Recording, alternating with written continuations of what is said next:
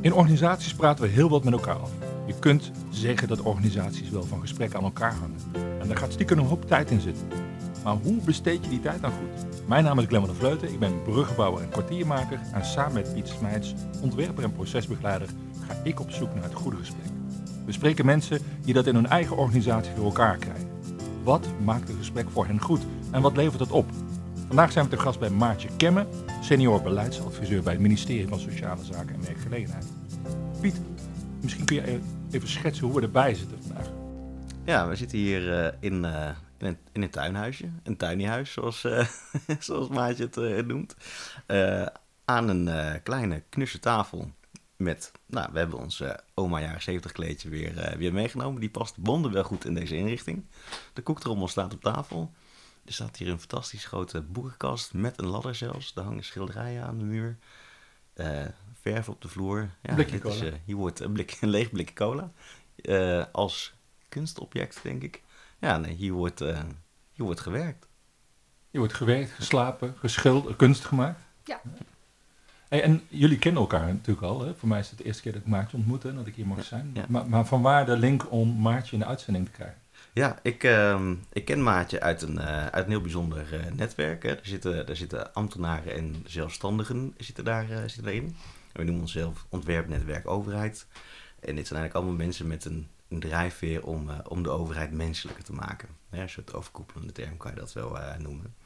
En ik heb met Maatje al een, een, aantal hele goede gesprekken mogen organiseren. en we kennen elkaar ook al een tijdje in dit, in dit gremium.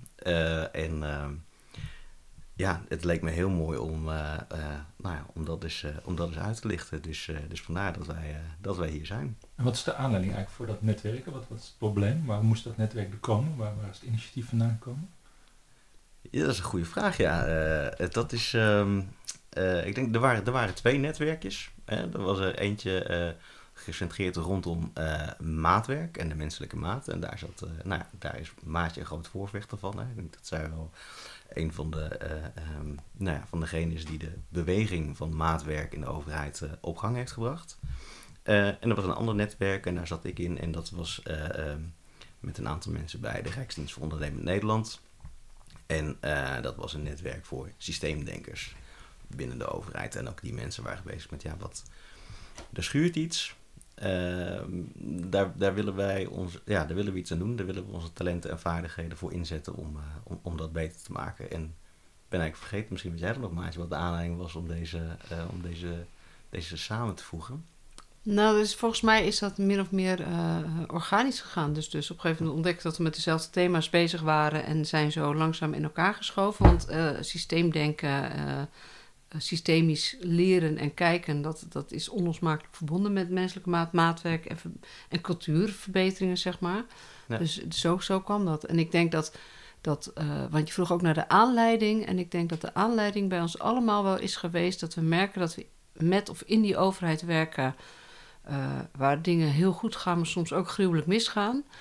En dat we ook allemaal uh, heel graag willen bijdragen aan hoe het ook anders kan. En, en nou, die, die, die nieuwe bestuurscultuur en al die thema's die je voorbij ziet komen. Um, dat is dagdagelijkse kost voor ons. En dat was ook wel de drive om, om hier echt in te stappen en te denken: ja, we kunnen er naar kijken en er wat van vinden, of we kunnen ermee aan de slag en proberen ook daar ons steentje bij te dragen. Dus dat is denk ik, uh, hoop ik daarmee de drive van iedereen een beetje ja, te hebben neergezet. Op tot het misgaat, uh, al onderweg leren, bijsturen, ja. ontwikkelen, delen. Ja, doen, gewoon doen. Doen is een nieuwe, nieuwe manier van denken, hebben we ook ooit gezegd, geloof ik. En, uh, uh, en dat is ook wel, nou ja, ik denk dat dat wel de manier is waarop wij ermee aan de slag zijn gegaan. Ja. ja, okay. ja. ja. Nou en we hebben natuurlijk ook een heel mooi, een heel, heel mooi goed gesprek georganiseerd. Hè? Dat is misschien wel een leuk voorbeeld om te, om te delen. met een, een heel aantal bestuurders uit ja. de uitvoeringsorganisaties. Die um, uh, ja, die, die met elkaar in gesprek gingen. Hoe kunnen wij zorgen dat wij niet medeplichtig zijn aan een toeslagenaffaire 2.0? Want de uitvoeringsorganisatie, dan bedoel je? Uh, dienstverleners, grote dienstverleners, nee, uh, dienstverleners vanuit de overheid. Dus dan heb je het over UWV, SVB, maar, CBR, um, dus eigenlijk CJIB. Dus al die grote organisaties die eh, onze boetes geven of ons eh, aan het werk helpen of ons eh, begeleiden richting pensioen. alles wat erbij hoort, waar die overheid voor staat. En, en misschien ook wel goed om uit te leggen, je hebt zeg maar ministeries waar ze de politieke ideeën uitwerken in beleid. En dat beleid wordt dan uitgevoerd door organisaties die, die daar weer in gespecialiseerd zijn. Daar hebben we in Nederland een soort van knip in gemaakt. Dus dat noemen we uitvoerders. Oké. Ja. En in jouw functie, hè? want ik, ik zei heel, heel deftig net senior beleidsadviseur, maar wat, wat doe je precies? Wat is jouw rol? Mijn rol, nou, ik, ik grap wel eens, ik ben, eh, ik ben ambtelijk activist. Ambtelijk activist, kijk. dus misschien, is dat wel mijn rol. Het wordt al gelijk Ehm, mensentaal nu, hè? Wat mensentaal, ja. Nou ja, ik ben eh, eh, ehm, mede met veel anderen binnen, binnen het ministerie Sociale Zaken en Werkgelegenheid verantwoordelijk voor ehm, eh, werk vanuit de bedoeling, menselijke maat en dan specifiek in, eh, in de vorm van maatwerk. Hè. Hoe kun je meer maatwerk leveren? En dat zijn natuurlijk, eh, dus eigenlijk ben ik bezig met alle containerbegrippen die we de afgelopen drie jaar uit de toeslagenaffaire hebben overgehouden.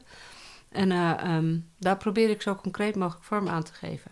Ja, dus dat is mijn rol. Is super actueel, want toeslagen... Is heel actueel, dat ja. zegt iedereen wel iets natuurlijk. Ja, iedereen gaat daar ook op aan. Eh, ehm, ik doe het al wel heel lang. Ik ben, dit, eh, eh, ik ben hier nou, een jaar of tien eh, geleden actief mee begonnen. Dus niet alleen in mijn hoofd nadenkend over.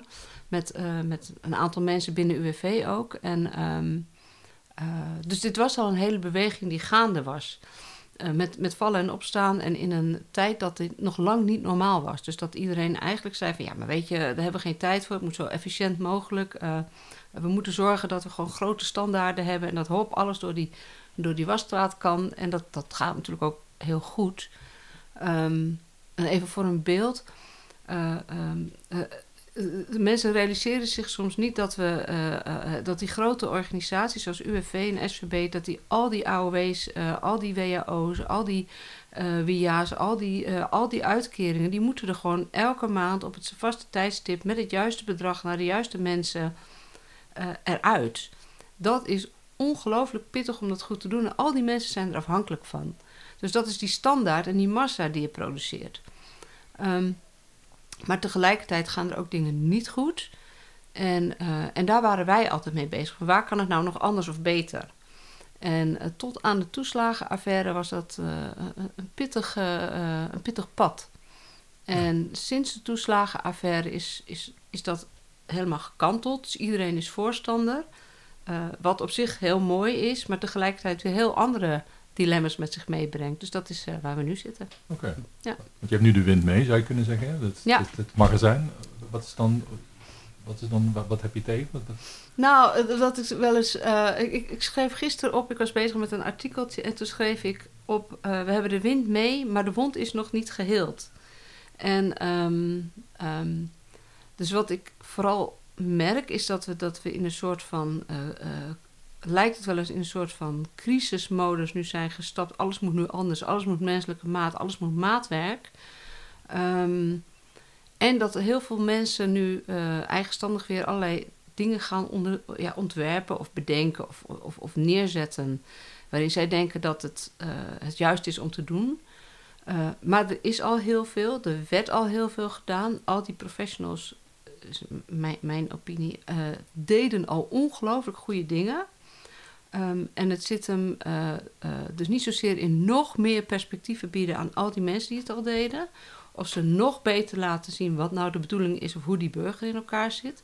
Maar het zit er meer in de omstandigheden die we met elkaar hebben georganiseerd, waardoor die mensen hun werk niet meer goed kunnen doen.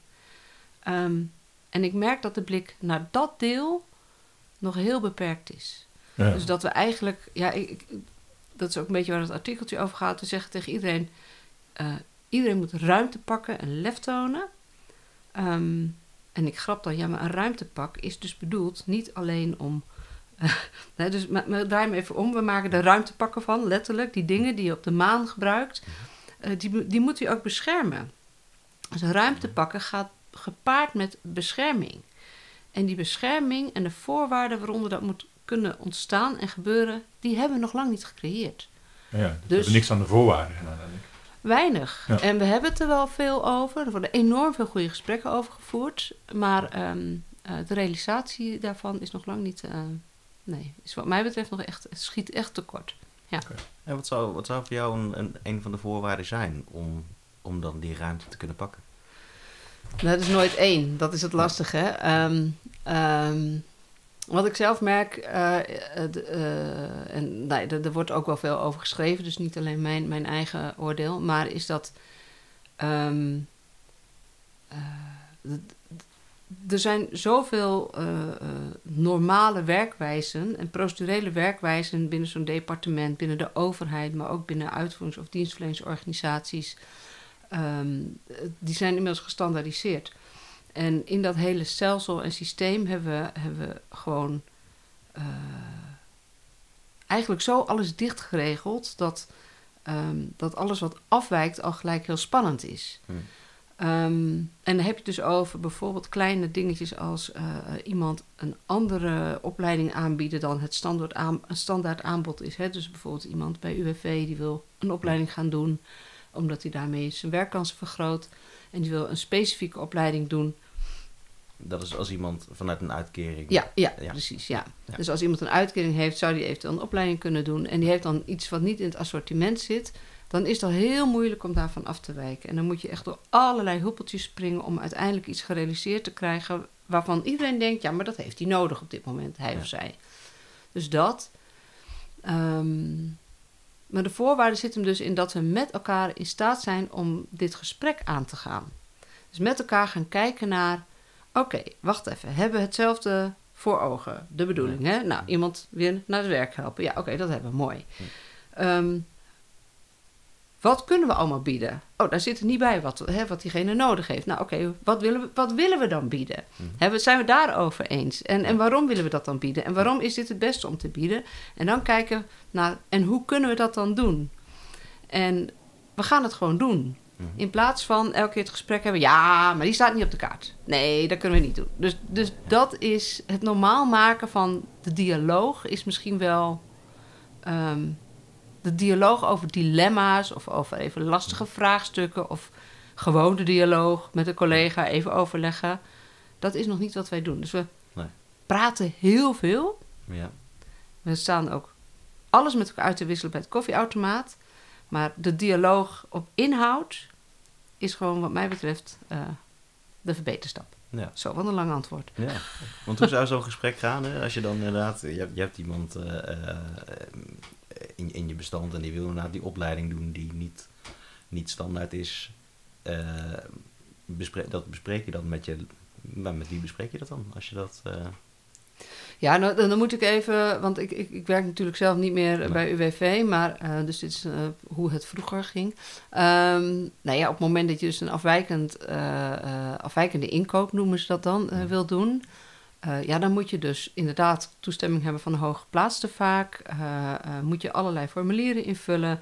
Dan is er nog een aparte, ik weet helemaal niet meer of het nu zo werkt, maar hè, zo, zo zie je wel eh, bij veel organisaties is er een aparte afdeling inkoop die kaders heeft waarbinnen je in mag kopen. Er zijn raamcontracten, er zijn eh, gunningen gedaan met die partijen. Alleen daar kopen we in. En als iets dan niet op de lijst staat, dan is het een onwettige inkoop. Dus dat is een beetje hoe het werkt. En je, ik bedoel, je snapt zelf wel dat je, dat je goed gek bent als je dat pad op gaat. Ja, ja. Ehm, en dat is ook zo geregeld om te zorgen dat je grote massa kunt verwerken. Ja. Dus het is ook logisch dat er van die keuzes worden gemaakt. En je wil ook dat die inkoop, eh, hè, dat je niet allerlei loesje partijen geld geeft. En er zitten allemaal logische voorwaarden aan. Maar in die end heb je die ene persoon, die ene burger die iets anders nodig heeft. En daar is dus geen, geen, niet, niet voldoende gespreksruimte voor. En ik, maar ik point hem even op dit eh, onderdeel. Ik weet niet of dat nog steeds zo is. Ehm, maar ik denk dat ik hier wel de kern mee beschrijf. Dus Ja. Ja. Ja. Jij zei net van, Ja. het is een, mensen moeten zich realiseren, heel veel burgers realiseren zich niet wat voor miljoenen bestanden hè, moeten kloppen Ja. om te zorgen dat je je geld op je rekening krijgt. Ja. Maar als je van dat spoor wil afwijken, dan moet je, heb je om, om evenzeer zo'n operatie te Ja, ondergaan. Hè, ja, zeg maar. ja, ja. En, en, en wat mis je dan eigenlijk? Want je zegt van, nee, als, als het een uitzondering is, en eigenlijk is dat, is dat een verhaal, dan moeten we, moeten we daar naar kunnen kijken. Maar er moeten heel veel, ja, hele legitieme checks moeten er gebeuren. Ja. Wat mis je dan eigenlijk aan een contact daarover?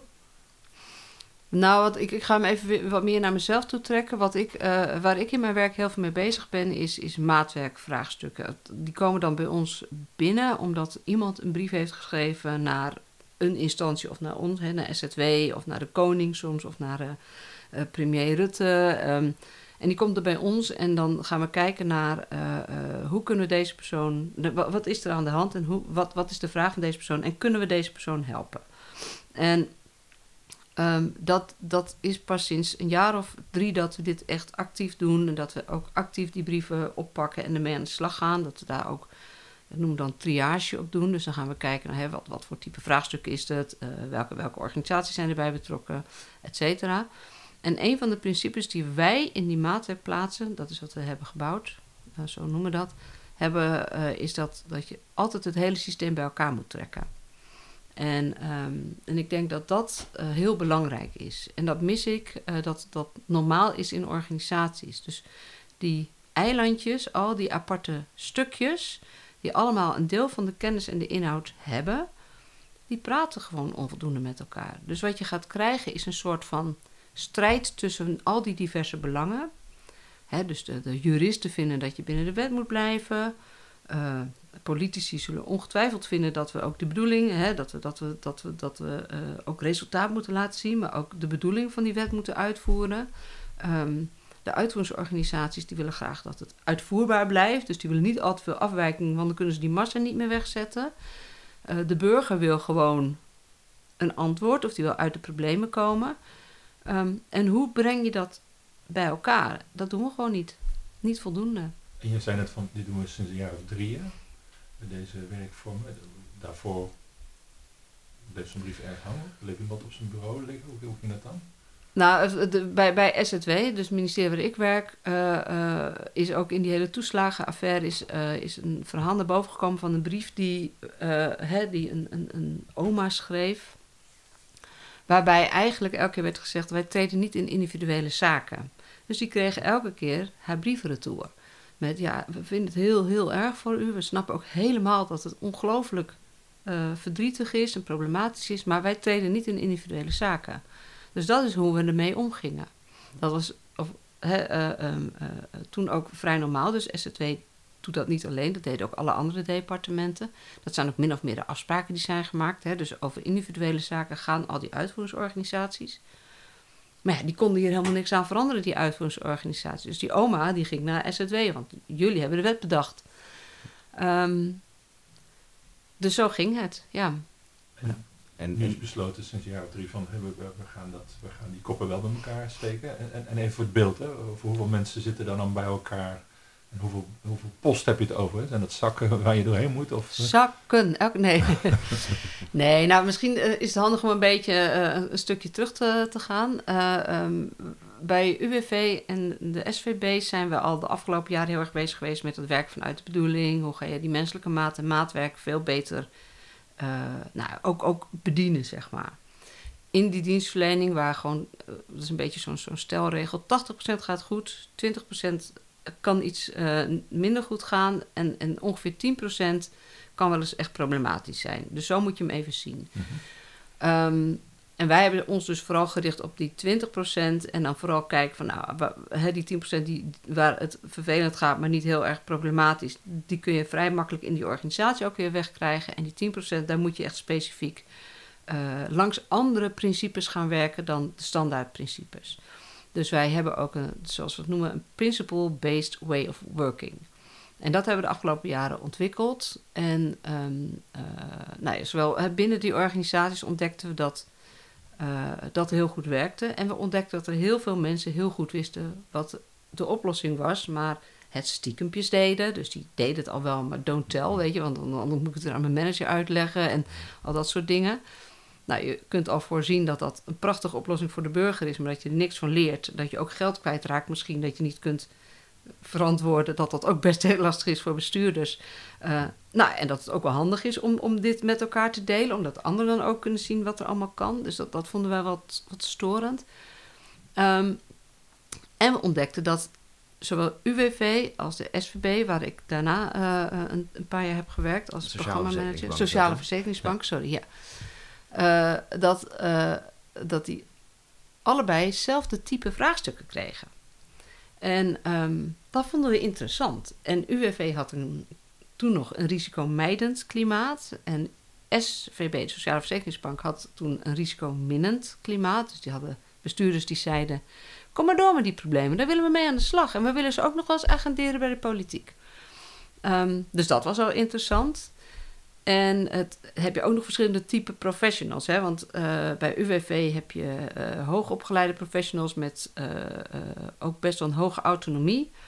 Um, bij de Sociale Verzekeringsbank heb je ook hoogopgeleide professionals. Maar het, is, het, werk, het type werkzaamheden is, is wat minder specialistisch, zeg maar. Dus bij UWV heb je artsen rondlopen en, en, en arbeidsdeskundigen. Die hebben ook allemaal een specifieke opleiding gedaan. Um, dus dat verschilt al.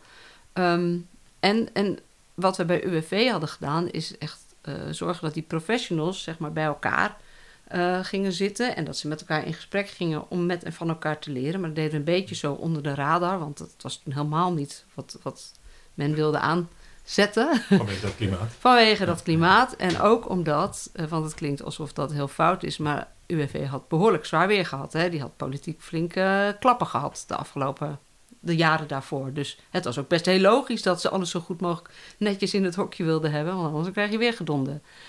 Um, bij de Sociale Verzekeringsbank was dat al veel eerder geweest met de PGB-problematiek, uh, maar die waren alweer wat verder, zeg maar. Dus ook begrijpelijk dat daar een andere cultuur was. En wat bij UWV uh, hebben, zeg maar, uh, zijn we heel erg bottom-up die beweging gaan starten. Dus hebben we gezegd, professionals, verenigt u, ga met elkaar in gesprek, ga leren met elkaar en verstevig. En zorg dat je ook met elkaar afspraken maakt over hoe je nou dat maatwerk kunt doen. En dat waren eigenlijk gesprekken, dus het intervisieachtige gesprekken, dat, ja, dat, zo klinkt dat nu, ja, klopt dat? dat ja. uh, maar ook gewoon, uh, we hebben ook allerlei interessante figuren naar binnen gehaald die daar gewoon ons kwamen vertellen over hoe zij dat deden in hun werk. Of, of we hebben toen die mensen van het rapport um, doenvermogen van de Wetenschappelijke Raad voor Regeringsbeleid hebben ons van alles verteld daar. Dus die haalden we gewoon naar binnen. Dus we zorgden voor een soort van common ground uh, op kennisgebied, maar ook uh, een veilige plek waar mensen gewoon met buikpijn naartoe konden gaan en zeggen: joh, I don't know, help me even. Ja. Dus dat. En bij de Sociale Verzekeringsbank zei de Raad van Bestuur: wij willen werken vanuit de bedoeling. Dat vinden we heel belangrijk. Dat gaan we gewoon doen. Um, dus dat was heel anders. Ja. Dus bij UWV werden we zeg maar ook gewoon destijds nog wel eens uit zaaltjes gezet. Omdat ze ons echt een club met lastpakken vonden. En heb je die lui weer. En die gaan ook nog praten op hun werk. Jongens, hop, bak aan de bak, weet je zo. Dat je in de kelder? Nou ja, nou ja, we hebben wel eens gewoon noodgedwongen extern een ruimte moeten huren. En dan kun je dus ook nergens je factuur indienen omdat, omdat oh, ze gewoon mooi, vonden ja. dat wij dingen deden die helemaal niet bij ons takenpakket hoorden. Dus hoezo ben je hiermee bezig? En ik heb ook nog wel eens een manager gehad die zei: Ja, weet je, dat gevreubel met de bedoeling. Joh, ga je werk eens doen. weet je dat? Ja, ja. En bij de komt S... ambtelijk, ambtelijk activist naar voren. Nou, hier zit de activist, ja, ja, ja, ja. En dan kom je daarna in de cultuur van de organisatie. Kom maar door. Ik dacht echt, wauw, dacht ik. Ja. ja, dat was echt heel anders. En dus ook heel mooi dat je zo die overstap kunt maken en dat je dat ook zo kunt ervaren, zeg maar. Ja. En wat ik bij de Sociale Verzekeringsbank wel merkte, is dat toen dacht ik: oké, okay, maar weet je, dit wil de Raad van Bestuur, dus het is helemaal te gek, gaaf, ga ik doen. Nou, moest dan een soort van programmavorm worden. Maar toen ging ik zo door die organisatie heen lopen en ik vroeg zo van: goh, maar hè, wat vind jij dan als professional van de bedoeling en wat vind jij de bedoeling? En er waren 4000 mensen met 4000 verschillende bedoelingen. En toen dacht ik: oh, nou wordt die leuk. Terwijl bij UWV, al die mensen in mijn bubbel, dat allemaal prima konden op. Uh, weet je, dus dat vond ik ook wel grappig. Ja, en toen zijn we crossovers gaan maken. Dus we zijn gewoon uh, uh, gaan zorgen dat al die mensen van de Sociale Verzekeringsbank en UWV, dat ze, he, dat, niet allemaal, maar dat, dat mensen met elkaar in contact kwamen, dat we van elkaar gingen leren, dat we konden kijken van wat werkt hier, wat werkt daar, kunnen we dingen van elkaar gebruiken of juist niet. Ja. Um, en daar ontstond ook het idee uh, van, nou, wat zijn dan echt werkzame elementen? En één daarvan, zo heel lange inleiding, één daarvan is dat we zeiden, er moet een soort van veilige gemeenplaats komen waar al die mensen uh, zich bij wijze van spreken kunnen melden met buikpijn. Een neutrale zone. Een neutrale zone, ja. inderdaad. Maar dat moet niet alleen een meldpunt zijn. Het moet een punt zijn waar mensen eh, dus eh, eh, eh, reflectie kunnen eh, doen, waarbij ze hulp krijgen, waarbij ze zelf aan eigenaar blijven van. Dus we hebben allerlei principes hebben daar eh, geformuleerd waarvan we inmiddels hadden geleerd dat die werkten. En eh, dat zijn uiteindelijk hebben we ehm, gezegd, ja, laten we dan één naam eraan geven. En dat zijn dus die maatwerkplaatsen geworden. Dus we hebben gezegd maatwerkplaats en eh, alles wat je doet is maatwerk. Dus als jij toevallig een plek hebt en die heet de garage, of je hebt een plek en die heet eh eh, tuiniehuis, prima. Ehm, je hoeft niks anders te doen, maar weet, we noemen het even allemaal zo maatwerkplaatsen, want dan is dat herkenbaar en daar kan je makkelijker naartoe bewegen als ja, het als die nodig label erop hangt, dan Ja. zijn dat de Ja. principes die in Ja. werking treden. En even voor het beeld, als je een maatwerkplaats neemt, dat kan op verschillende plekken zijn, maar, is, maar, maar zijn dat groepen van, van tientallen mensen in een zaal, eh, in een bepaalde opstelling, met Nee, de helemaal niet. niet. Nee, nee, het idee was dus gewoon een soort van virtuele plaats waarvan je weet van, nou, als ik, ik weet het even niet, ik ga met iemand bellen van de maatwerkplaats. En bij eh, de Sociale Verzekeringsbank hadden ze eh, zeg maar een maatwerkplaats op een specifiek thema, dus schulden, geloof ik destijds. En, ehm, en we hadden het programma De Bedoeling en dat maakt niet uit, kwam of op de een of op de andere plek, kregen we een mailtje. En dan gingen we gewoon met die mensen in gesprek van, goh, wat heb je nodig en hoe kunnen we dat doen? En bij UWV hebben ze het inmiddels zo geregeld dat in alle regio's heb je eh, eh, een paar mensen die zeg maar trekker zijn van die maatwerkplaats. Maar het idee erachter is dat al die professionals gewoon weten als er iets is, kan ik daar terecht. Maar dat ze ook, als ze dan komen, getraind worden op wat heb je nou allemaal nog extra in je gereedschapskist te vinden of te stoppen om zelf dingen op te kunnen lossen. Ja, dus, ik- dus ze kunnen dat vinden, ze weten het bestaan, het wordt over gecommuniceerd, Ja. je wordt erin begeleid. Ja, Ja, is echt een soort systeem omheen. Er zit echt een systeem omheen. Het is echt een netwerk. En, ehm, en het idee is natuurlijk dat je daar ook die verspreiding, dus die besmetting, zo verder eh, eh, kunt organiseren. En hoe gaat het dan als je dan met, een, eh, met buikpijn bij de, bij de maatwerkplaats aanklopt? Zeg ik, ik heb buikpijn en ik bel aan bij de maatwerkplaats. Wat, eh, wat gebeurt er dan? Ja, het verschilt per, per organisatie natuurlijk. Hè. Dus ik eh, kan wel wat over UWV vertellen, maar eh, misschien... eh, ik heb zelf inmiddels ook een, zijn we een maatwerkplaats gestart binnen SZW. Dat is het ministerie, dus wel een van de eerste plekken waar dan zoiets gestart werd. Eerste Ah. ministerie waar zoiets Ja, ja. En ehm, eh, dus dat was ook even zoeken, want dan zit je weer in een heel andere cultuur met heel andere vraagstukken, veel politiek gevoeliger. Hiërarchie is steviger Ja. bij, bij, eh, bij SZW. Maar als iemand bij ons aanbelt, gaan we altijd in gesprek. Ja. Eh, dus het eerste wat we doen is, goh, hè, waarom bel je nu? En ik zeg ook wel eens tegen mijn collega's, mooie vraag, waarom bel je... eh, nee, even kijken, waarom bel je nu met mij? Eh, is eigenlijk zo'n zo'n zo'n vraag die je altijd vast moet houden. Want wa- waarom bel je nu met mij? Waarom bel je nu met mij? Waarom Ja. bel je jij nu met mij? Of waarom bel je nu met mij? Weet je zo. Behandel hem ook zo, want daarmee heb je het hele pakketje beet. Ja, dus dat, dat, dat eh, gaat om de reden, het tijdstip en waarom deze twee mensen... Bij, Ja. Dus Ja. dat. En dan gaan we kijken naar, oké, wat speelt hier? Eh, en, dan, en dan gaan er allerlei, ja, dan noem ik altijd procesontwerp, gaan er allerlei principes eh, ja, werken die je, die je zou moeten toepassen. Bijvoorbeeld, hè, wat zijn alle betrokken professionals? Wie heeft hier verstand van? Eh, dus Ja. we zeggen hè, wie het weet mag het zeggen. Dus zorg ook dat je niet over mensen gaat praten. Dat je niet werk van mensen opnieuw gaat doen. Maar zorg dat je hen erbij haalt. En zorg ook dat ze zich vertegenwoordigd voelen en veilig Ja. voelen. Ehm, maar ook, hè, dus hoe urgent en acuut is een vraag. Soms hebben we vragen van iemand die, hè, eh, iemand die zegt... Ja, eh, als jullie nu niet oplossen, spring ik morgen van Huppel de Pup af. En dan dat. Of dus echt met suïcide-risico. en soms hebben we gewoon vragen van mensen die al twaalf jaar in het werk zitten... en zeggen, ja, kan het nou ook hier opgelost worden? Want ik ben er helemaal klaar mee. En, ehm, dus daar moet je ook goed naar kijken. Dus wij doen altijd een, een triage. Hè? En, eh, en dan gelijk ook een analyse van wat is nu het beste om te doen. En dan hebben we inmiddels ook een soort van, ja, heel procedureel weer, een soort van vier fasen eh, benoemd. Waarbij we eh, ons echt richten op eerst zorgen dat je het probleem beetpakt, oplost, de fix. Mhm. Eh, Ook wel eens de vinger in de dijk steken of, of een pleister plakken. Zorgen dat, dat het in ieder geval eventjes eh, rustiger wordt in de omgeving van die persoon. druk van de keutel. Ja, druk Ja. van de ketel. Dan kijken ook wat helpt deze persoon in deze situatie structureel nu Dus dat is dan ook hè, zorgen dat je niet alleen de pleister plakt, maar ook dat je daar een verbetering, uh, dus dat het niet morgen weer opnieuw begint.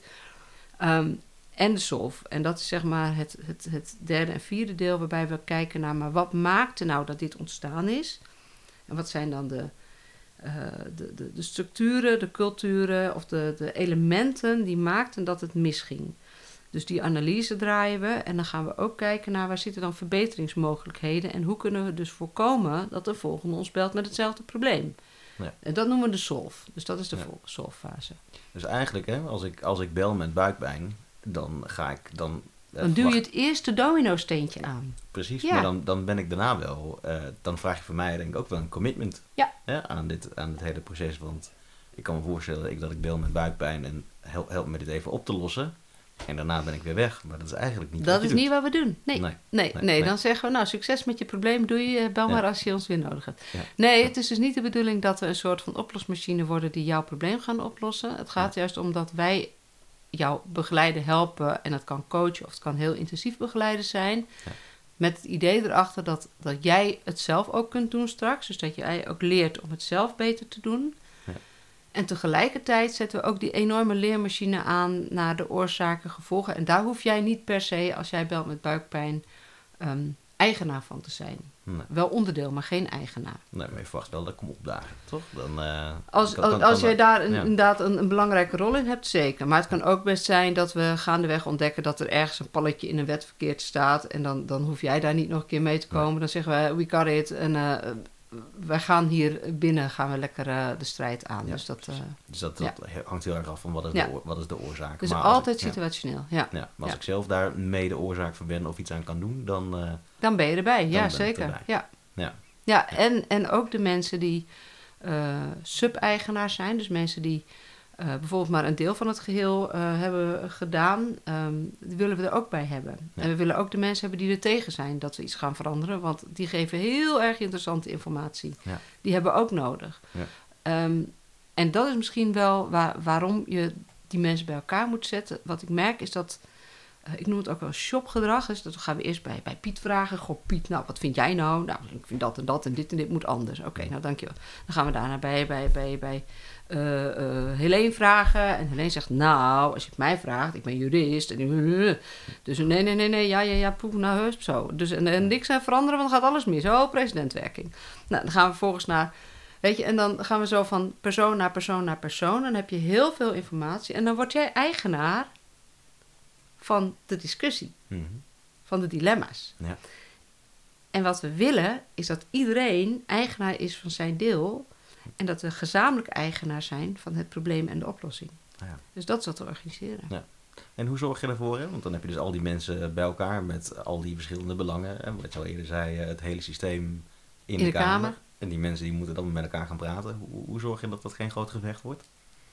Nou, we hebben iedereen gewoon duct tape op het gezicht geplakt en, eh, en dan komt het wel goed. nou, da- daar zit, eh, ja, eh, ik vind het wel grappig, hè, want jij vraagt mij dat, maar ik heb natuurlijk ook heel veel hierin met jou over gesproken en ook Ja. wel veel van jou geleerd. Maar dat proces moet je altijd goed ontwerpen en daar zitten echt wel principes achter. Dus hoe, hoe zorg je ervoor dat je goede voorbereiding... Dus je moet altijd goede voorbereiding doen en je moet ook... een goede procesbegeleider hebben. Je moet de rollen goed hebben ingevuld. Ehm, en wat wij dus echt doen, is dat de inhoudsdeskundigen erbij zitten, maar ook de. de, de eh, dus alle perspectieven. Ja, we hebben er drie ge- geïdentificeerd. Dus maatschappelijk, juridisch en het financieel-economische perspectief, zeg maar. Die moeten altijd aan tafel zitten. Mhm. En dan doen we ook nog eens de in- en de uitzoom. Dus hè, rondom dat ene probleem, maar ook de, de, de, de maatschappij brede eh, eh, ja, ring erbij. Dus dat je het ook hebt over, ja, weet je, eh, we hebben nu 1000 euro in pot en we kunnen maar 800 uitgeven, is één. Maar de vraag die je ook kunt stellen is, wat nou als je deze 800 euro betaalt, kun je dan elders eh, misschien wel 2000 euro besparen? Dus, dat, Ja. dus het gaat ook over de grote maatschappelijke vraagstuk. Ja. Dus dat. En eh, oh, dan ben ik een beetje de vraag kwijt. Hoe doen we dat? Oh ja, dus, We dus zorgen dat het geen groot gevecht wordt. Dat, nou, hoe eh, zorg je dat het geen ja. groot gevecht wordt? Nou ja, dus goede voorbereiding, eh, rollen goed duiden, bedoelingsbewakers ook aanwezig hebben. Iedereen moet zich veilig voelen. Dus er zitten allemaal principes achter. Ja. Wat is een Ehm, bedoelingsbewaker? De bedoelingsbewaker is bij ons degene, eigenlijk vaak een maatwerkplaatsmedewerker. Dus dat is vaak degene die, die ons allemaal scherp houdt op dat algemene grotere belang.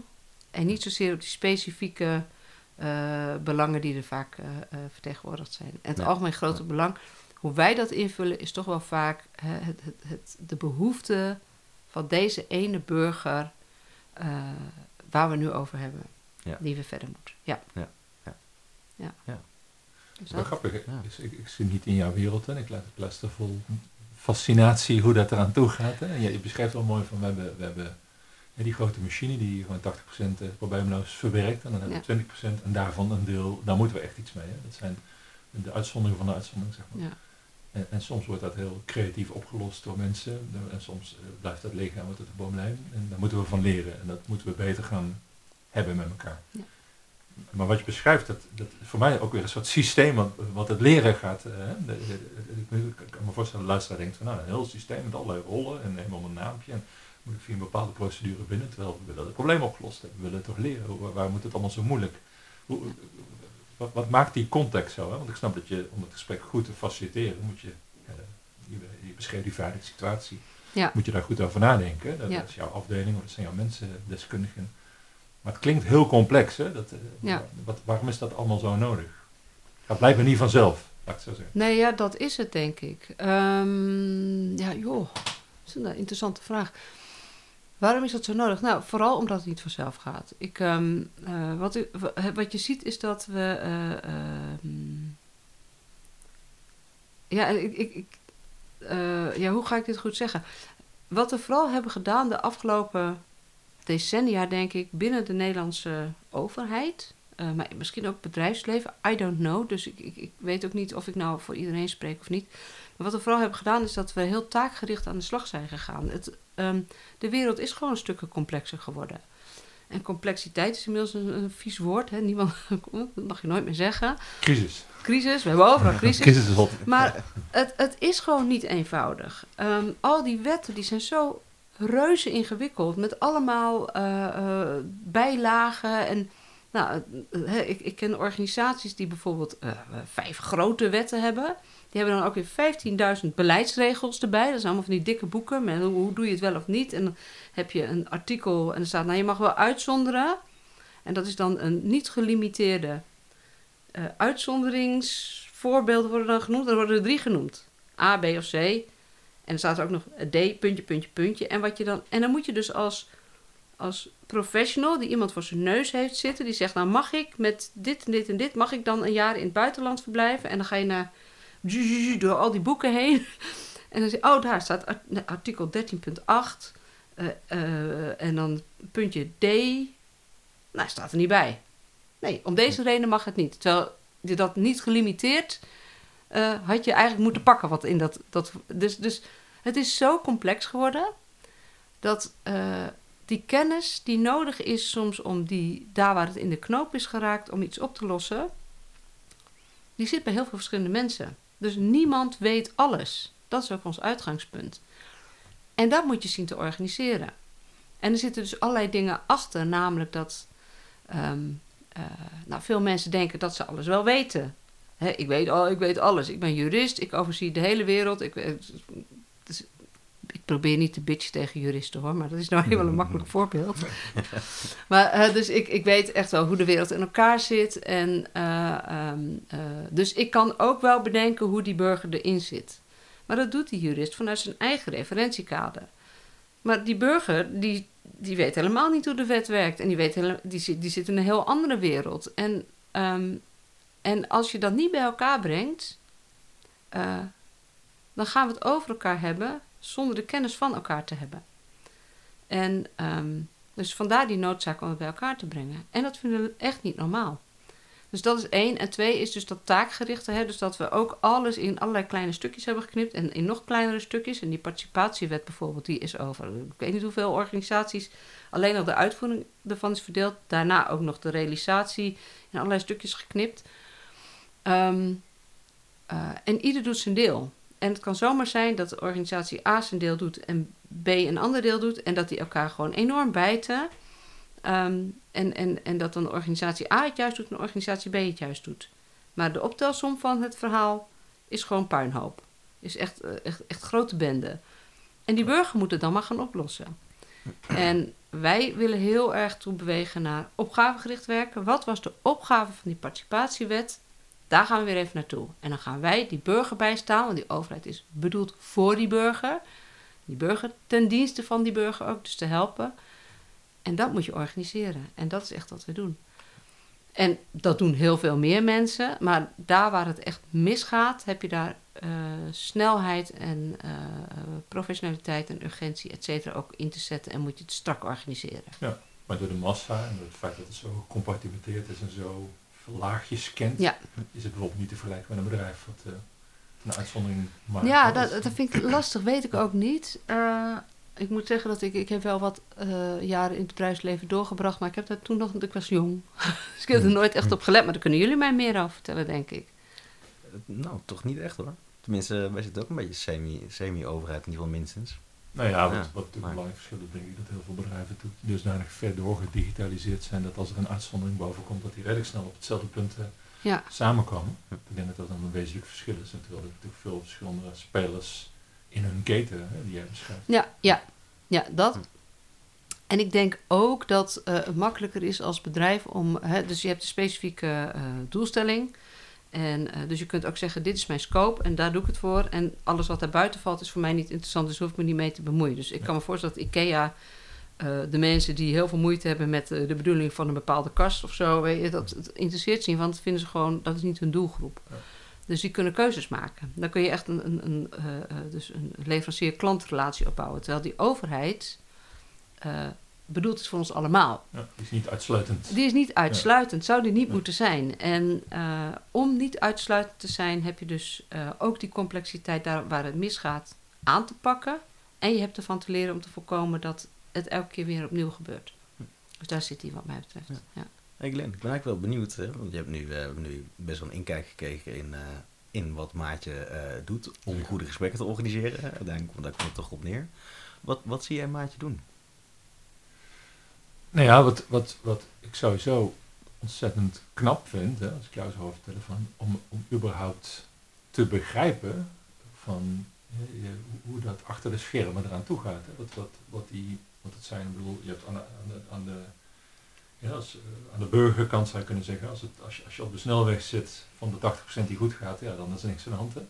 Maar kom je op het zijpad, op de parallelweg eh, van de 10%, ja, dan, dan, dan loop je tegen 80% van de energie die nodig is om dat probleem op te lossen. Ja. En daar zijn heel veel mensen voor nodig. En dat zijn ook mensen. En eh, die, dat moet je ook aanvoelen wat die nodig hebben. En ik denk dat de gemiddelde burger daar geen weet van heeft. Ik denk, dat zijn allemaal dezelfde professionals, die werken ook met elkaar, eh, zoals bij een bedrijf. Terwijl dat niet zo is. Man verschillende bazen en culturen. En op een manier vind ik het heel knap dat je, ja, je schetst het aan de hand van die eilanden, dat jullie dat op een manier aan elkaar weten te leggen. En ook een soort vorm voor hebben gevonden dat die mensen daar kunnen zijn en dat gesprek met elkaar daarover kunnen voeren zonder dat het gelijk inderdaad een kippenhok wordt met allerlei strijdende en, en mensen die zich hoger of lager voelen, zeg maar. En dat is knap, want ik bedoel, uh, zie het maar eens opgelost te krijgen. En dat belang, dat proberen jullie, dat hoor ik ook nog te vertellen, voorop te stellen. Daar doen we het voor. Dat moet opgelost, we hebben iets te leren. Anders, anders schieten, we, schieten we niet op. En dat, dat, is, ja, dat, is, dat, is, dat, is- dat wist ik niet en dat vind ik heel bijzonder dat daar eh, ja, een soort VN-macht gaande is binnen de De overheid. zeg maar. blauwhelmen van De blauwhelmen van, de overheid. Dus dat is knap, want dan Oh, moet, je, moet je de, ja, dan moet je inderdaad jouw ervaring als uitvoerder heel goed combineren met je ervaring als klant, als ervaring Ja. als observant, zeg maar. Ja. Ja.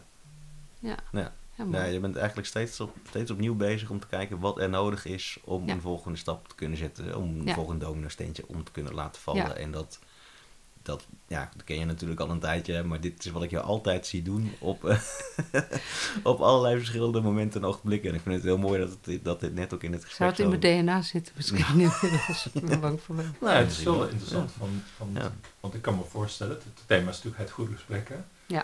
Ik ben natuurlijk heel nieuwsgierig van wanneer, wanneer heb je, wat- wat is nou een succes, hè, waarvan je zegt van nou, daar, daar werkt het nou als een naaimachientje.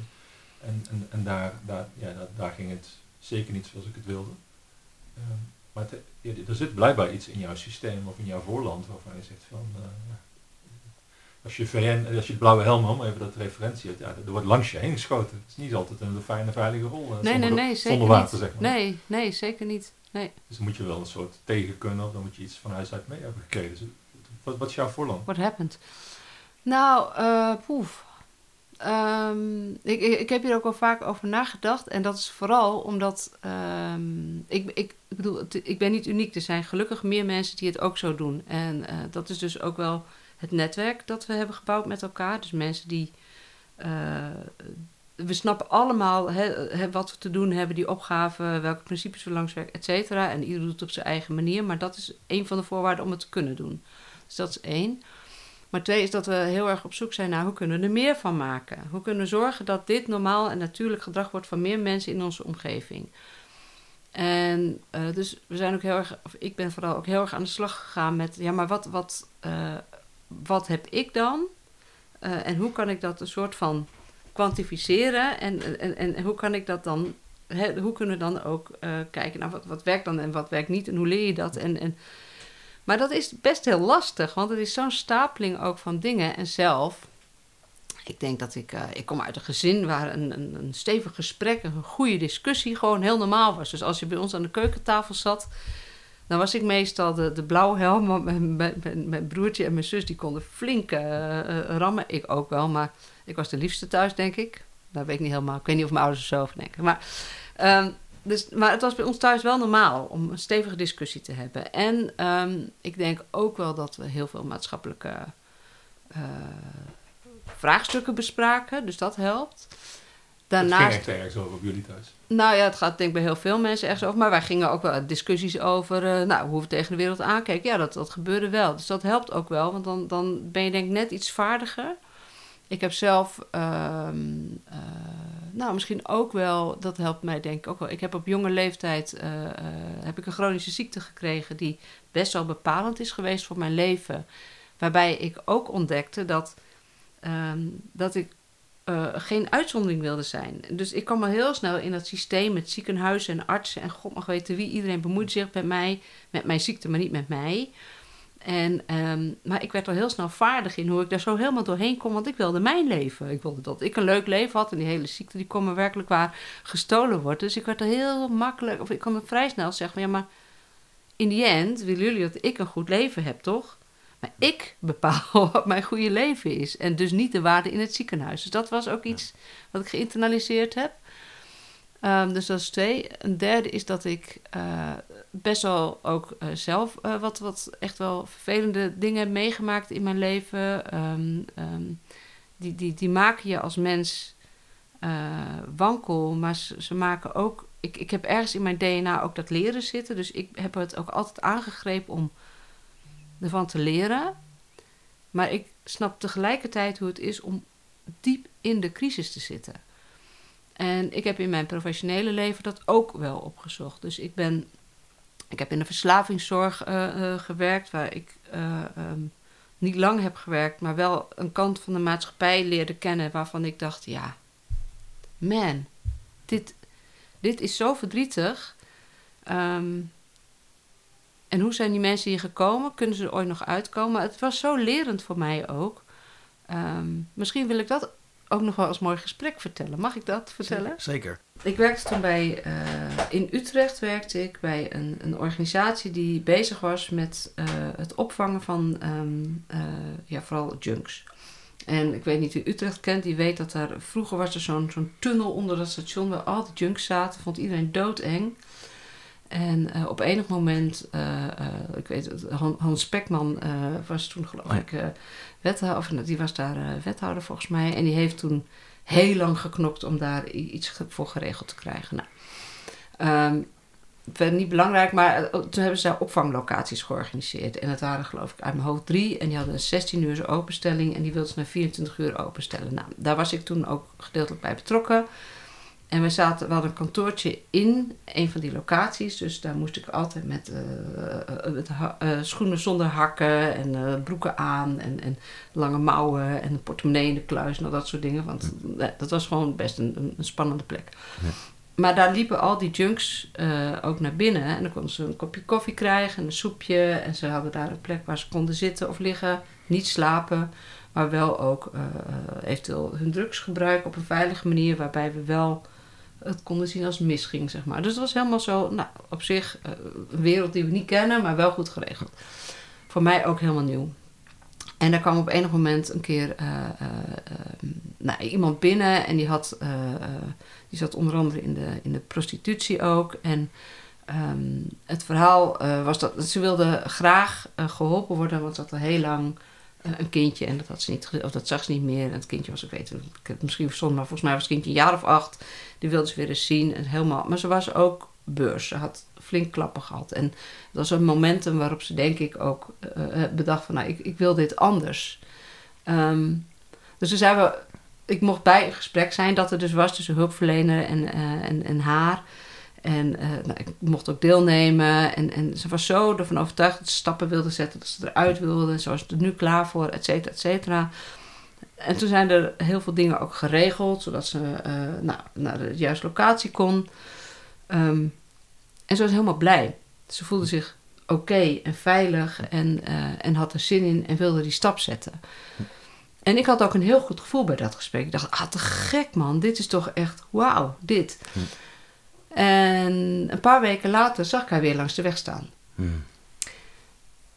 En dat raakte mij enorm, want ik dacht, hè, potverdorie, we hebben zo'n goed gesprek gehad. Zo'n goed gesprek gehad. En, en we hebben alles aangereikt. En nou sta je hier weer.